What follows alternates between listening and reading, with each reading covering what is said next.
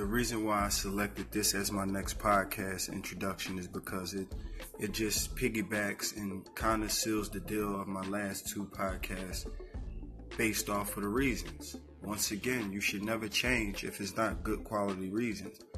You should stay rooted and grounded on who you are because that's the reason why you are what you are and who you are.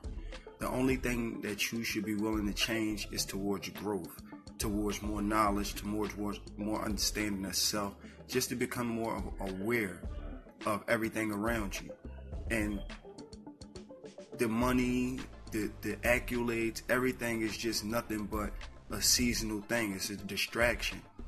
Because sometimes we, we can become successful and get caught up into the, the the perks of success and then you ultimately lose your main reason and your main focus on why you wanted to become successful. A lot of people started off with success as being, you know, helping people or providing a good product or providing a good structure, but then also they in tune got caught up into the system that they were trying to put something good in.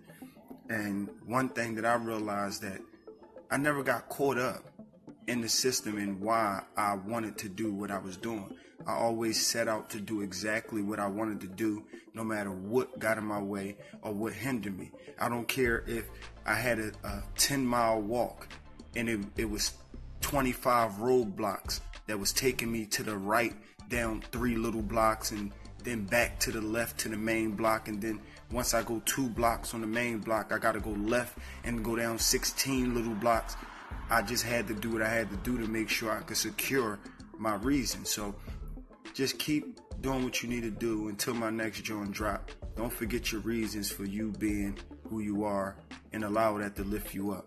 Peace.